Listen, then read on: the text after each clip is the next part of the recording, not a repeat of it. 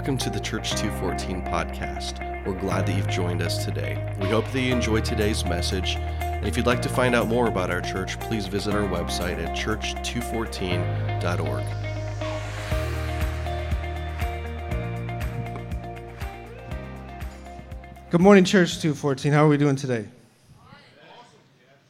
Are you excited to be in the presence of God? Are you excited to be in the presence of God? That's good, because that's what we're going to talk about today. you know, Chris kicked us off so beautifully last weekend by just simply encouraging us to come into the presence of God. And I get to close us out this weekend. It's a short two week series, very simple. Um, this very simple idea of just come and stay. So today I want to encourage us to stay in the presence of God. And that's hard, it takes discipline but it's not God's fault. It's not God's fault. You see, we are the ones that are so easily distracted. We are the ones that get up and leave. Okay? He's the one that has always been there and always will be.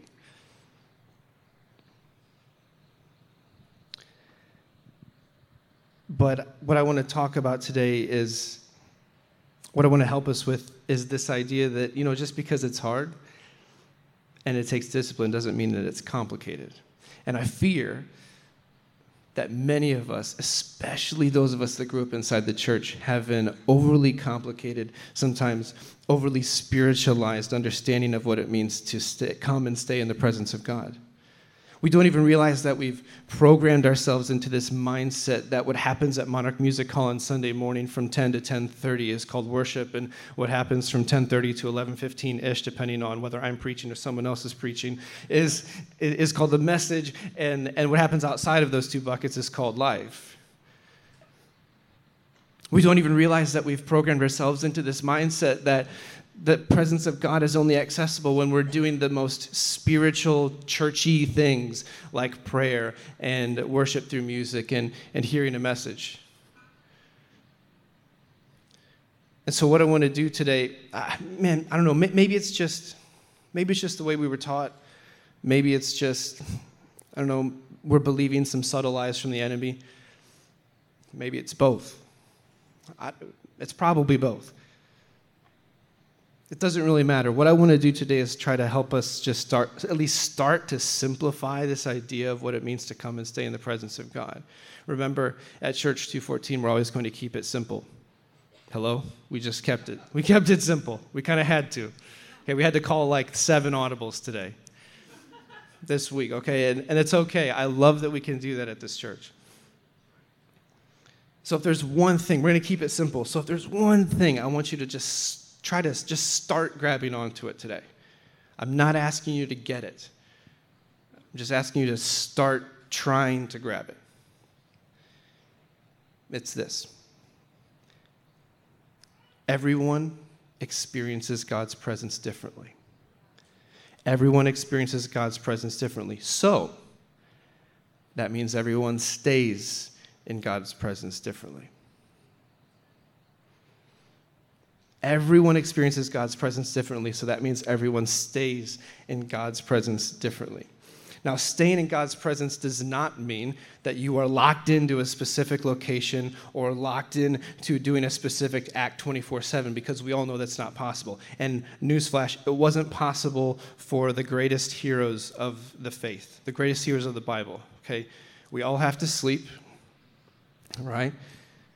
Some of us have to go to work. Like, I can't go to my office at Caterpillar and sit at my desk and pray all day because I will get fired.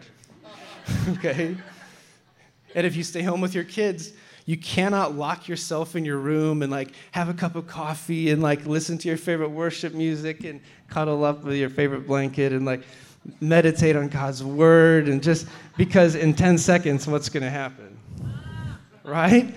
Yes, you can't let your kids run wild and hungry outside the door. But you know what's happening? That's funny, but you know what's happening? You know what they're doing? They are doing everything they can to get into your presence. Maybe they're onto something. Maybe they're onto something. We'll get back to that in a little bit. So before we go any further, I want to let's we need to make sure we understand very clearly what staying in the presence of God is. So I want to define it. Um, definition I like to use is simply this. Chris talked about um, just this idea of having an awareness of God's presence. God is always here. Are you aware of it? Well, staying in God's presence is this maintaining an awareness of God's presence no matter where I am or what I'm doing. Okay? If we're going to stay in God's presence, we need to maintain an awareness of His presence no matter where we are or what we're doing. And that's why it's hard. Because at church, it's, it's, I don't know, I hope it's easy at church. I think it's easy at this church to maintain an awareness of God's presence, whether it's during the music or listening to the message or talking with people afterwards. Um, but, but what about like when your kids are crying and they're not going to sleep? What about when you're, you're having like the 10th meeting about this subject at work that you think should have been handled after the first one? And it's only because that one manager just like, she really shouldn't be in that position. Um, and he's just like totally ruining the project. And you have to, like, what, what about then?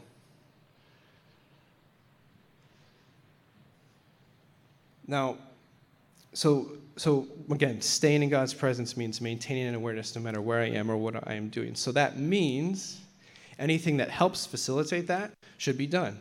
And anything that distracts from that should be minimized as much as possible, but hopefully thrown out completely. Okay, that's what we're going to talk about today. Now, this might come as a surprise to you, but I experience God's presence most powerfully through music.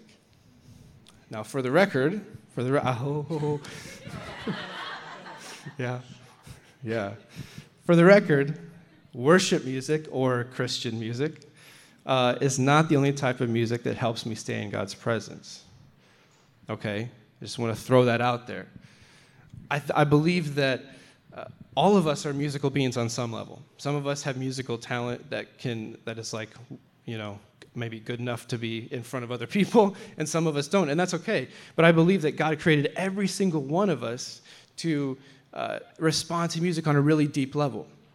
And so we should all work to participate in it. We should always work to be getting better at participating in it. That doesn't mean that you need to like work on correcting your pitch. It means you need to work on correcting this. Okay? Maybe like do some shoulder exercises so you can hold your hands up longer or something like that. Or higher, you know, the higher you get, the more the righteous you are, right? Uh, and if this is your first time here on the podcast, that's not actually true. Um, we'll get to that in another series, maybe. Uh, but um, so just because just, just because I respond, just because I can stay in God's presence best through music um, and there's probably other people in the room that would say the same thing. Um, just because some of us in the room respond best to God's presence through music doesn't mean that it's the best method for everyone in the room or everyone on the podcast. Again, everyone experiences God's presence differently.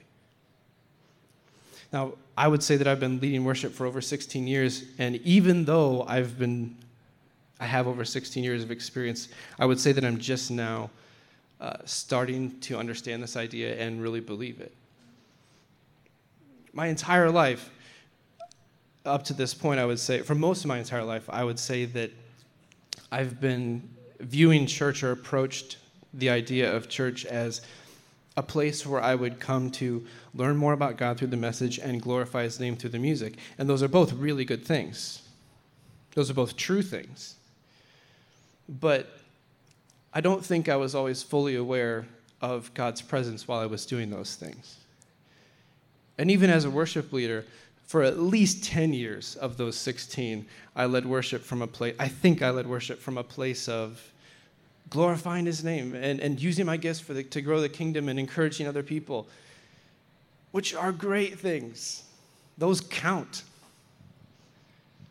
But I wasn't making the connection that I was like actually in God's presence and experiencing him while I was doing those things.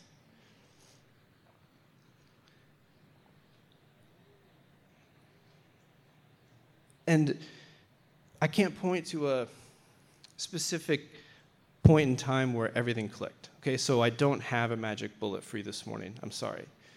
We, we don't have magic bullets at this church. We don't, because it's not that simple. But what I can tell you is that about five years ago, I started becoming more disciplined in my faith, and I started becoming more disciplined in my calling as a worship leader. And the, most importantly, I started spending a lot of time with people that were already sensitive to the presence of God.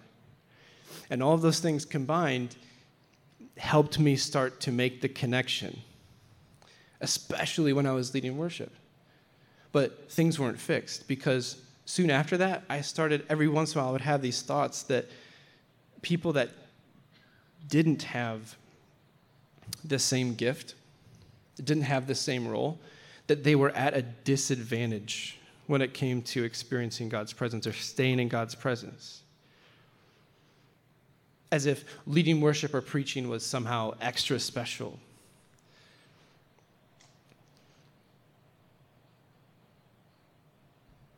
And I remember still fighting these thoughts in the last 12 months. Okay? Your worship director, sometimes thinking that some of you were at a disadvantage when it came to coming into God's presence and staying in God's presence simply because you were sitting there and I was standing up here. And I'm sorry.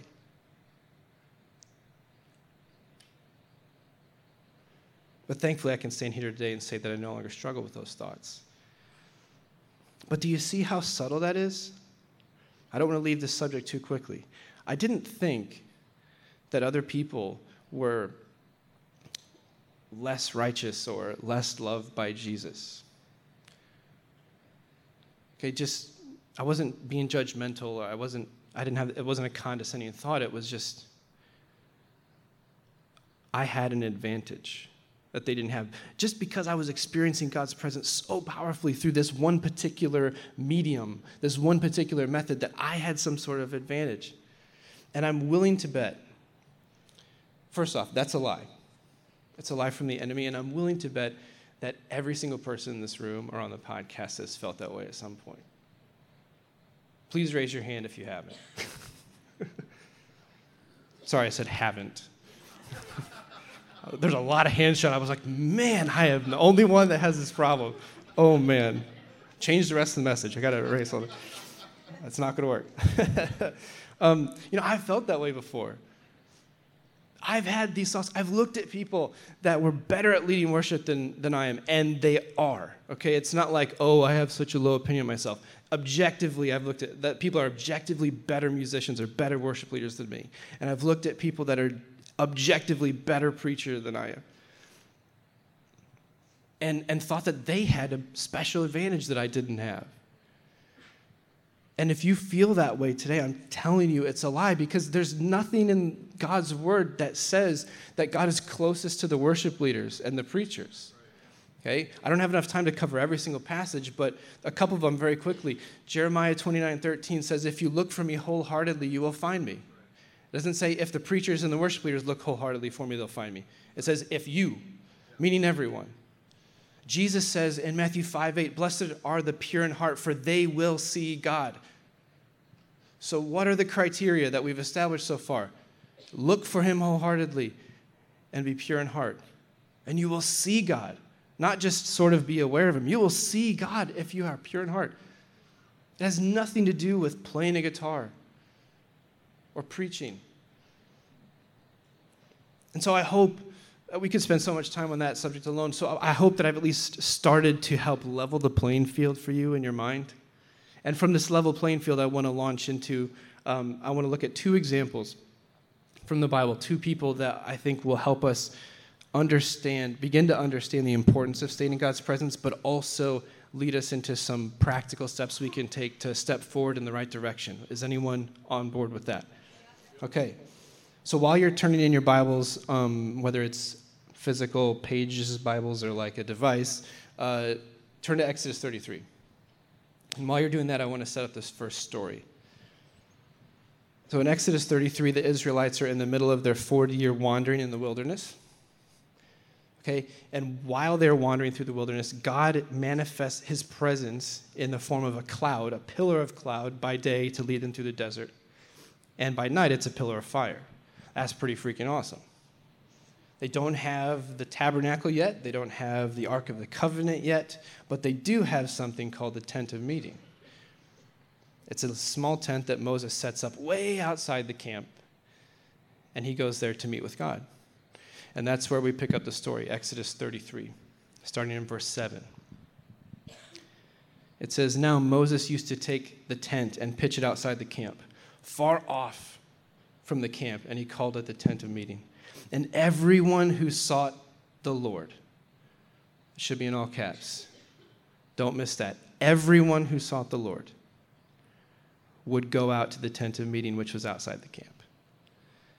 Verse 8 Whenever Moses went out to the tent, all the people would rise up and each would stand at his tent door and watch Moses until he had gone out into the tent.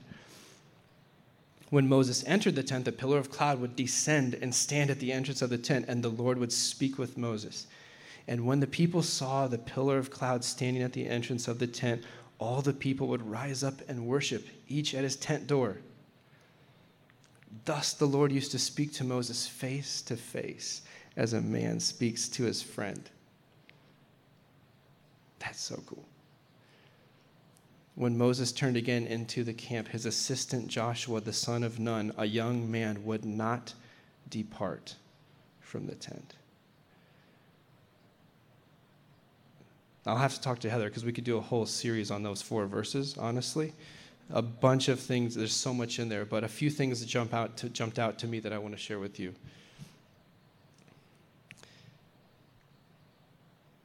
Did you catch it in verse 10?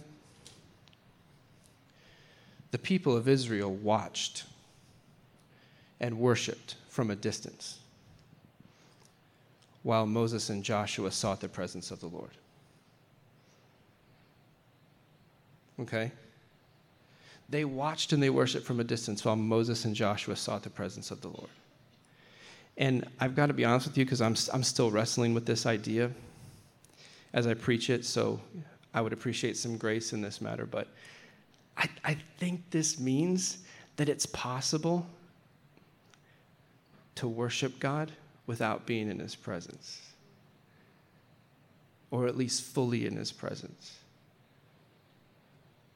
the people of Israel had the same opportunity that Moses and Joshua did. Go back and read verse 7. It says, Everyone who sought the presence of the Lord would go out to the tent. So the whole camp could have gone out there. And Joshua, though he was Moses, the, assistant to Moses, he didn't necessarily have to go. Moses can walk a few hundred yards by himself. everyone had the same opportunity to experience God's presence. Two of them actually went. Two of them. So worship and, and guys, let me let, I, I can't we can't move on too quickly from this. I think the worship counted. Okay? I, I bet you they, they were either standing and worshiping like this or on their knees or something, maybe even playing instruments. I don't know. But the worship counted. They meant it.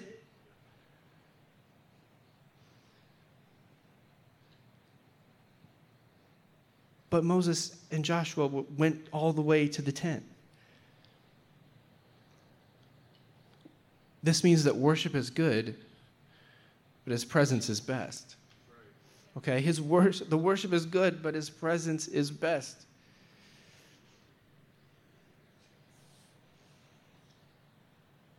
we need to be desperate for his presence.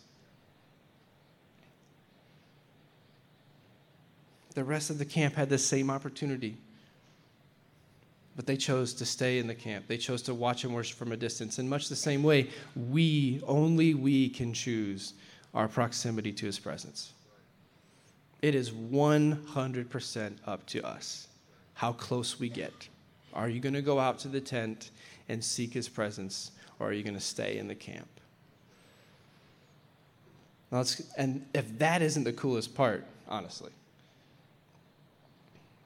Let's go back to verse 11. It says, Thus the Lord used to speak to Moses face to face as a man speaks to his friend. That is one of the coolest verses in the entire Bible. Okay? I want to be I want to be like that. I want to have that kind of relationship where where God speaks to me like a friend. Think about the last time you had a conversation with your best friend. Like how, how intimate that was, the brotherhood or the sisterhood that you experienced. Like you, you probably laughed and shared jokes, or maybe it was a really sad time and you cried. Or if you're like me and my friends, we tend to solve all the world's problems, or at least try to solve all the problems. Right? Think about how awesome those times are. And that is, that, that is garbage compared to what Moses experienced in that tent. Because Moses was probably a decent friend. You know how good of a friend God is?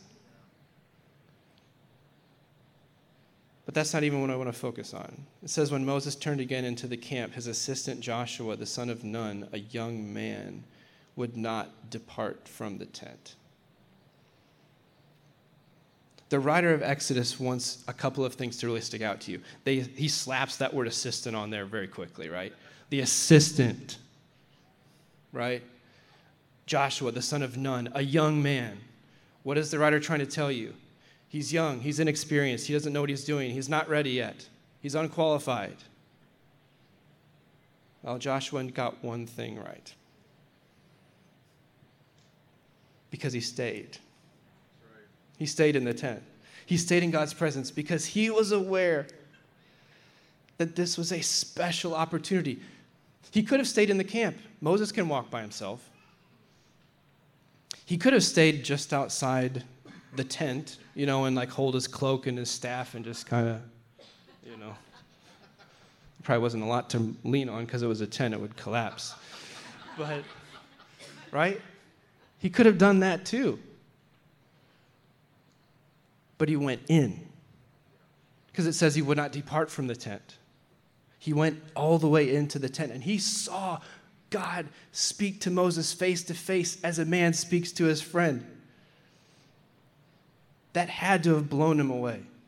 So he became aware of God's presence in a powerful and intimate way. And when he had the opportunity to go back into the camp, he chose to stay. Now, we don't know what God said to him when he was alone in the tent. It's possible that he said nothing. Joshua might have sat in the tent every single time in total silence and never heard a word from God. And that makes sense if you think about it because he wasn't the prophet. Moses was the prophet. Moses was the mouthpiece of God to the people. God didn't need to tell Joshua anything. It wasn't his role. Wasn't ready for it anyway. Wasn't his time anyway. And so some people might think it's a waste of time. I don't. Because you know what he learned? Even if he heard a zero words from God, he learned to recognize his presence and he learned to stay. And you want to know how valuable that is? You want to know why that's important? No, and, and I know what you're thinking. But, but Phil, Joshua is like one of the ultimate heroes of the Bible. And you're right. This is back to the spiritual advantage thing, okay? You're right. He is one of the great heroes of the Bible. But in Exodus 33, he's not a hero. That's why the writer said assistant. Joshua, the son of Nun. A convenient play on words, right? Unfortunate name of, of his father, right? A young man. He was not the leader of the people of Israel yet. He had not led them to victory at Jericho. He was the servant. Some translations use the word servant. So he was probably, there was probably times when he just carried Moses' cloak for him. Wow. And he didn't get paid either. Those things those disciplines were not easy for him because he was a hero. He did not have some spiritual advantage that we don't have because he's Joshua. Okay? He learned these disciplines first, and they enabled him to become a hero. Okay? They equipped him to fulfill his calling to its fullest extent. Now, you can go read, the, just keep reading through Exodus, and you can read through the rest of his life, and you can see everything that God accomplished through him. He wasn't perfect, he made mistakes, but I believe he became a hero because he first learned to be faithful as best he could, and to trust God as best he could, and to stay in God's presence as best as he possibly could. And I would say that that time spent staying in the tent was arguably the most important discipline that he ever developed because whether you are leading an entire nation, a million people from the desert into a foreign land of giants, or you're leading a church of 150 people from one side of town to the other, or you're leading a family of four in your own home on a Tuesday, you need to be able to recognize the presence of God and stay in the presence of God. It doesn't matter how big the stage looks to the rest of the world, it doesn't matter how many people are underneath your influence. You have got to figure out how to recognize the presence of God, and you have to develop methods to help you stay in the presence of God. It does not matter the size, the size of the calling, because there are souls at stake. Now, I had originally planned to spend my entire message talking about Joshua because who wouldn't want to talk about Joshua for hours? But in the last couple of weeks, God showed me another really cool example that I want to, I just have to share with you. So while you're turning to Second Kings, I'm going to set up the second story. Naaman was the commander of the army of Syria during the life and ministry of Elisha, the prophet Elisha and God had blessed him. He was a brilliant military commander, and uh, but he had, he had leprosy, and he found out from a servant girl, oddly enough, that there was this prophet in Israel, Elisha, that could heal him. So he travels to Israel, and Elisha tells him to dip in the Jordan River seven times, and he reluctantly agrees because it's a dirty river. He has much nicer rivers back home in Syria. Um, but his men convince him to do it, and he comes out after the seventh time and he's healed. So we pick up the story right there in verse 15. It says, Then Naaman and his entire party went back to find the man of God. They stood before him, and Naaman said, Now I know that there is no God in all the world except in Israel, so please accept a gift from your servant. But Elisha replied, As surely as the Lord lives, whom I serve, I will not accept any gifts. And though Naaman urged him to take the gift, Elisha refused. Verse 17. Then Naaman said, All right, but please allow me to load two of my mules with earth from this place, and I will take it back home with me. From now on, I will never again offer burnt offerings or sacrifices to any other God except the Lord. However, may the Lord pardon me in this one thing. When my master, the king, goes into the temple of the god Rimmon, which is another name for the god Baal, when he goes there to worship and leans on my arm, may the Lord pardon me when I bow to. Go in peace, Elisha said. So Naaman started home again. Now I want to zero in on verse 17. One of the weirdest verses in the Bible. Naaman asks for two mules to be loaded up with dirt. Now, why in the world would he do that? To understand this, because the text doesn't make it obvious. So you have to understand how the people in the Middle East, ancient Middle East, thought about the spiritual realm at this time. So each nation had its own god or pantheon of gods. And it was understood that each nation's territory was literally protected, at least in the spiritual realm, by their chief god. So in this case, Israel was protected by God, the one true God, and Syria was protected by Baal. And these gods were not figments of their imagination. This wasn't like a metaphor to them, this was real. They believed that these were real, real spiritual beings with real power. And so, if two nations would go to war, it was understood, for instance, that if whichever nation won the war, just as that nation triumphed in the physical realm, their God triumphed over the losing nation's God in the spiritual realm, as above, so below. This is how the spiritual realm worked in their minds. Now, at this time, there wasn't war between Israel and Syria. But Naaman had been worshiping Baal his entire life, and Baal had never been strong enough to heal him. Right? God was strong enough to heal him, and it totally changed his heart. And he acknowledged God as the one true God, the only God in all the earth. He didn't really mean that's a, not a good translation. He didn't really mean that God is the only God that exists and all the other gods are fake. What he means is God, the God of Israel, is the most powerful of all gods. So the other ones don't matter, but they're still real. Okay? This is what was going on in his head.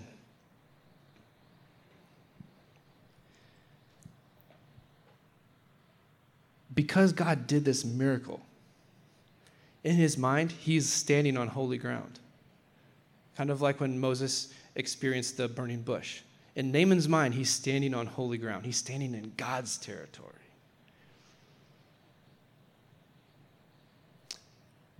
But he knew he had to go back home, which was Baal's territory. Now, in his mind, he didn't, he didn't think that God was like not strong enough to conquer Baal's territory. Okay? And I would say that Baal was not strong. It wasn't Baal's territory because he had resisted God up to this point. Okay? Baal was the god of Syria because the people of Syria worshiped him, not because he was stronger than God. Okay? And Syria's time had not yet come. The time of change had not yet come. God's timing had not yet come where he would turn that nation into his children, too. So at this moment, Syria was Baal's territory, Israel was God's territory. Naaman would prefer to stay in God's territory, stay on that holy ground, but he had a job to do. He had to go back. If he didn't go back, the nations would probably end up at war. It'd be treason at like the highest level. So what's he going to do? He needs some dirt, right? Now, we don't really know what he used the dirt for, but scholars have a few really cool ideas as to what he used the dirt for. One of them is that uh, if you look at the next sentence, it says that no longer will I offer sacrifices or burnt offerings to uh, any other God but the God, the one true God. So some people think that uh, he took the dirt and went home and built some, uh, made some mud bricks and then built an altar out of those mud bricks so that he could offer sacrifices to God built on an altar made from God's territory. And in that way, he wouldn't defile the sacrifices by offering them on an altar that was made from Baal's dirt, basically. Other people have said that, you know, maybe he took some of that dirt and put it in a little pouch in his pocket, almost like a necklace or a ring or something to like rem- remind him of that one day in the Jordan River where God healed him. Other people have said, well, maybe he took some of that dirt and he went back to his house and he just spread out like a little patch, maybe in his living room or something. And so anytime he wanted to pray, he would pray from God's territory, right? Or maybe he spread some around his, a little bit around his entire property or just maybe around his house. You see, Naaman was on holy ground back at the Jordan River, and uh, he wanted to make sure he stayed on holy ground, so he carried it with him. He had to carry it with him. He knew that he was going back to a place in his mind where God wasn't. But he didn't want to leave God's presence. He wanted to make sure for the rest of his life that his little section of Syria was actually in God's territory, not Baal's territory.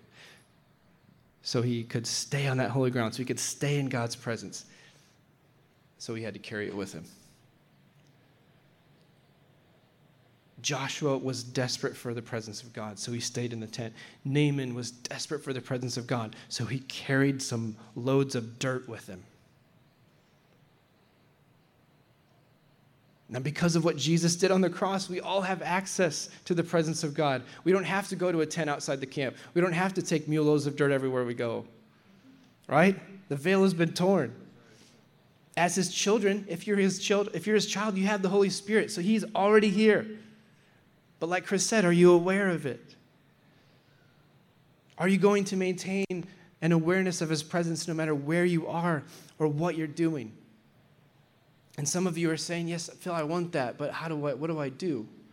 Because, like you said, I don't need a tent and I don't need dirt. Okay, well, I'm going to try to help you. The first thing I would say is come to church every week. Here are some practical tips. Come to church every week. The presence of the Lord is here every single week. I promise you, it's here.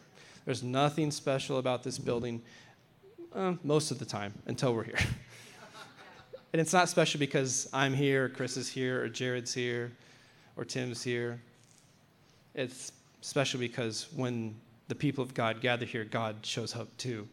And I promise you, you'll experience His presence here. So if you want to experience His presence or start learning about it, you need to just come every single week. That sounds very self serving. Um, I promise you it's not. You won't regret it. Um, there's, let's redeem your phones a little bit, okay? So you can get, there's like a billion apps that you can put on this dumb thing. And uh, oddly enough, the most downloaded one of all time is the Bible app. Yeah, and just so download it. There's like all kinds of devotions and reading plans just on that one single app. There's a bunch of there, there's a bunch of them that are great. Uh, I would do that. Um, there's prayer tracking apps like Echo, where you can type in a specific person's name or a specific prayer request, and anytime you want to pray, you can just pull up your app and start clicking through prayer requests, and you can track it over time. You can write down dates and times and notes where God answered. And you can see his faithfulness over time. Um, Craig Groeschel recommends words to live by. I actually do this. Um, if you looked at my calendar app, you would think I was insane because it's so full. but I actually have four calendar reminders every single day at different times of the day. And they're just little statements that I wrote in there. Words to live by. These are statements that I'm trying to train my mind with. And I don't read every, all four of them every single day, okay? But I read them sometimes. And you know what? It's helped a lot.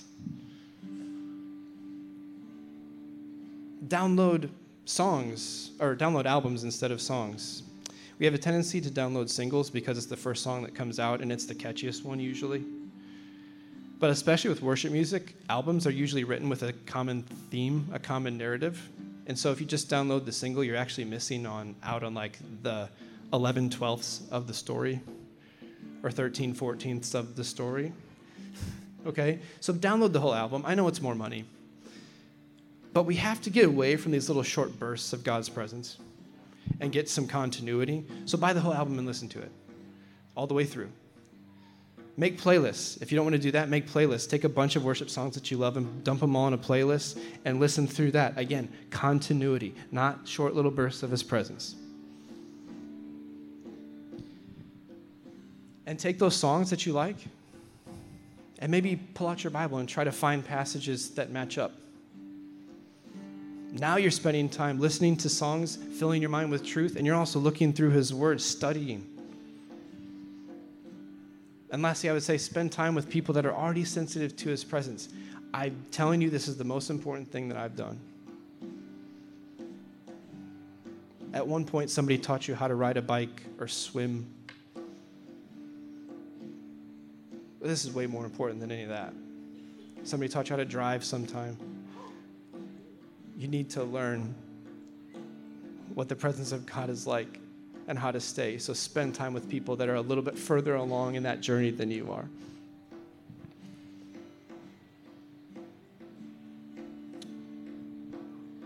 Or how about this?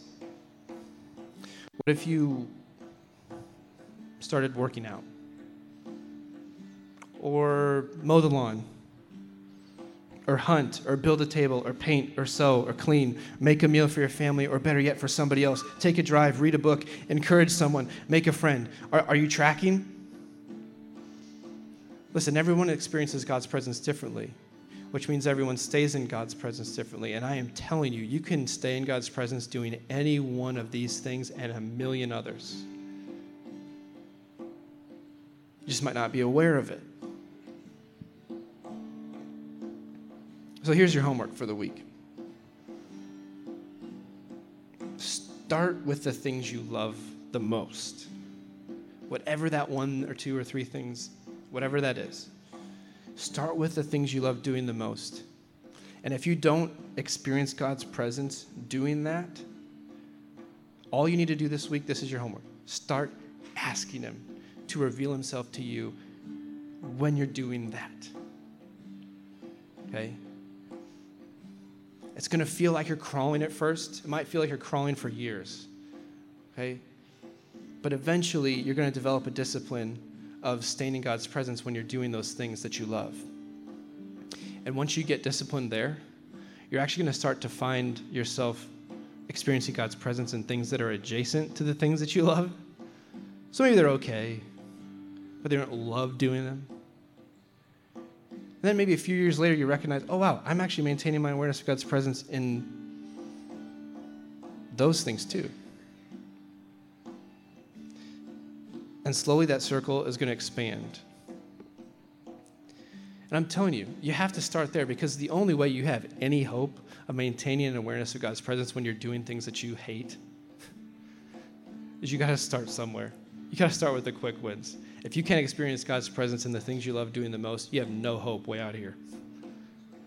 Doesn't matter who you are. So that's that's your homework for this week. Just start asking him to reveal himself to you when you're doing the things that you love most. I promise he will show up. If you look for me wholeheartedly, you will find me, he says.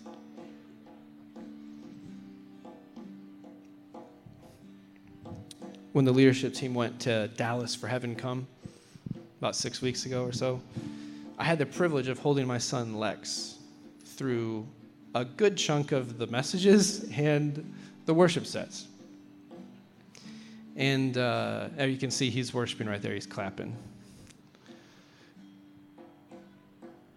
And this might not surprise you, but the conference schedule is there's not a single conference out there where the schedule aligns with like a three month old baby's nap schedule. Okay, it it was never close. Okay, and so we would do our best to. Um, you know, try to get him to sleep while we're there, and uh, just so we wouldn't want to pull our hair out by the time we got home at night, and and so I'd be, you know, I'd be trying to like engage with like the the, the state, what's happening on stage. So the, the worship's going on or the preacher is going, and and I've got Lex, and I'm like, I've got him kind of over my shoulder, and I'm bouncing him, you know.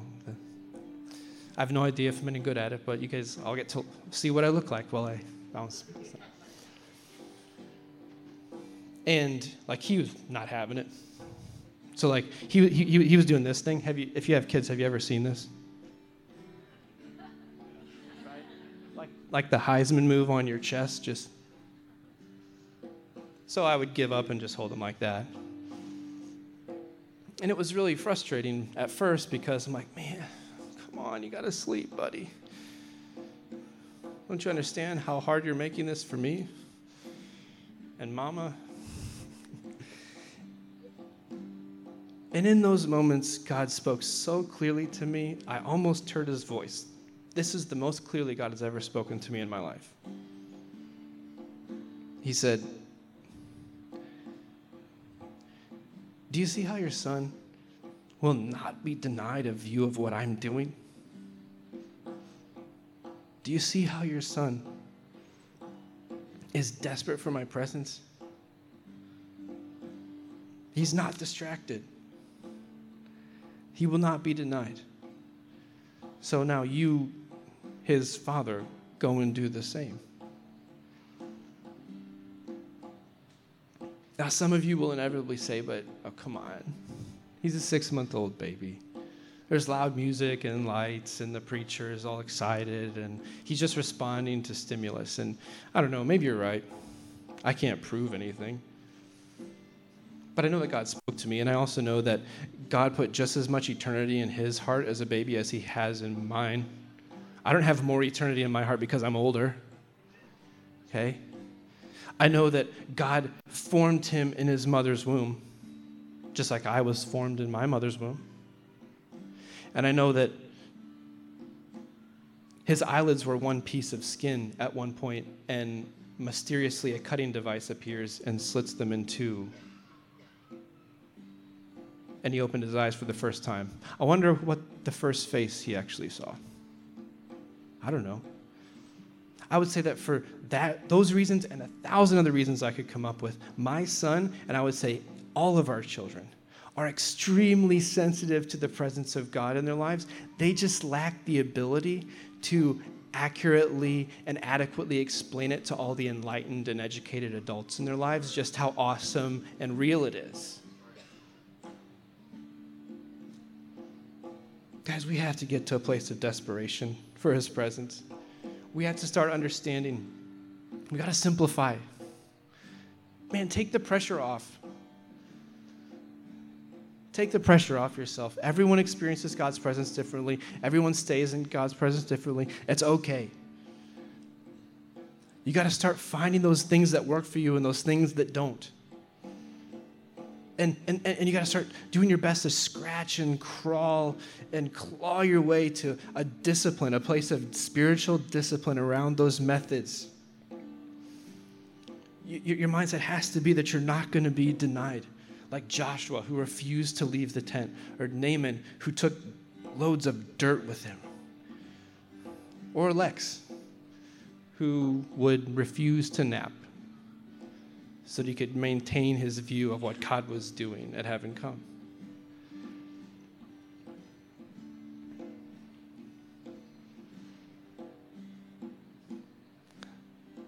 It's time to come into the presence of God and it's time to stay.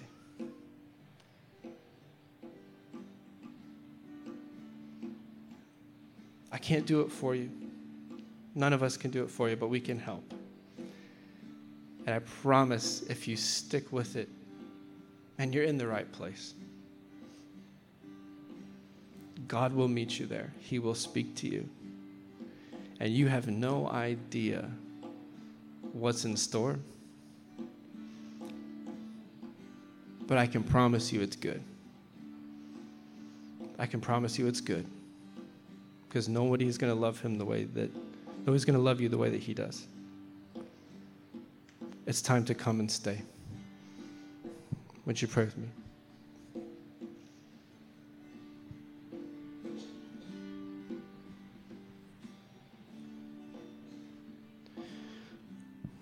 Jesus, you are all we need. God, you're right there you have never left.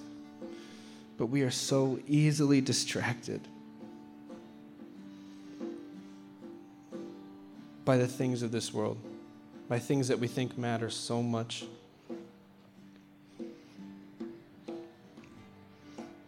And we're missing out on the fact that you want to meet us in all of those places. You want to speak to us through all of those situations. You're not sitting there at church on Sunday waiting for us to make it through the first six days of the week. You're waiting for us ahead of us in every single situation that we're going into. You're already there. Desperate for us to acknowledge you, desperate for us to be aware of you, so that you can continue to love us, continue to change our hearts in every single situation we walk into, instead of floundering, trying to figure it out ourselves with our own strength with our own understanding.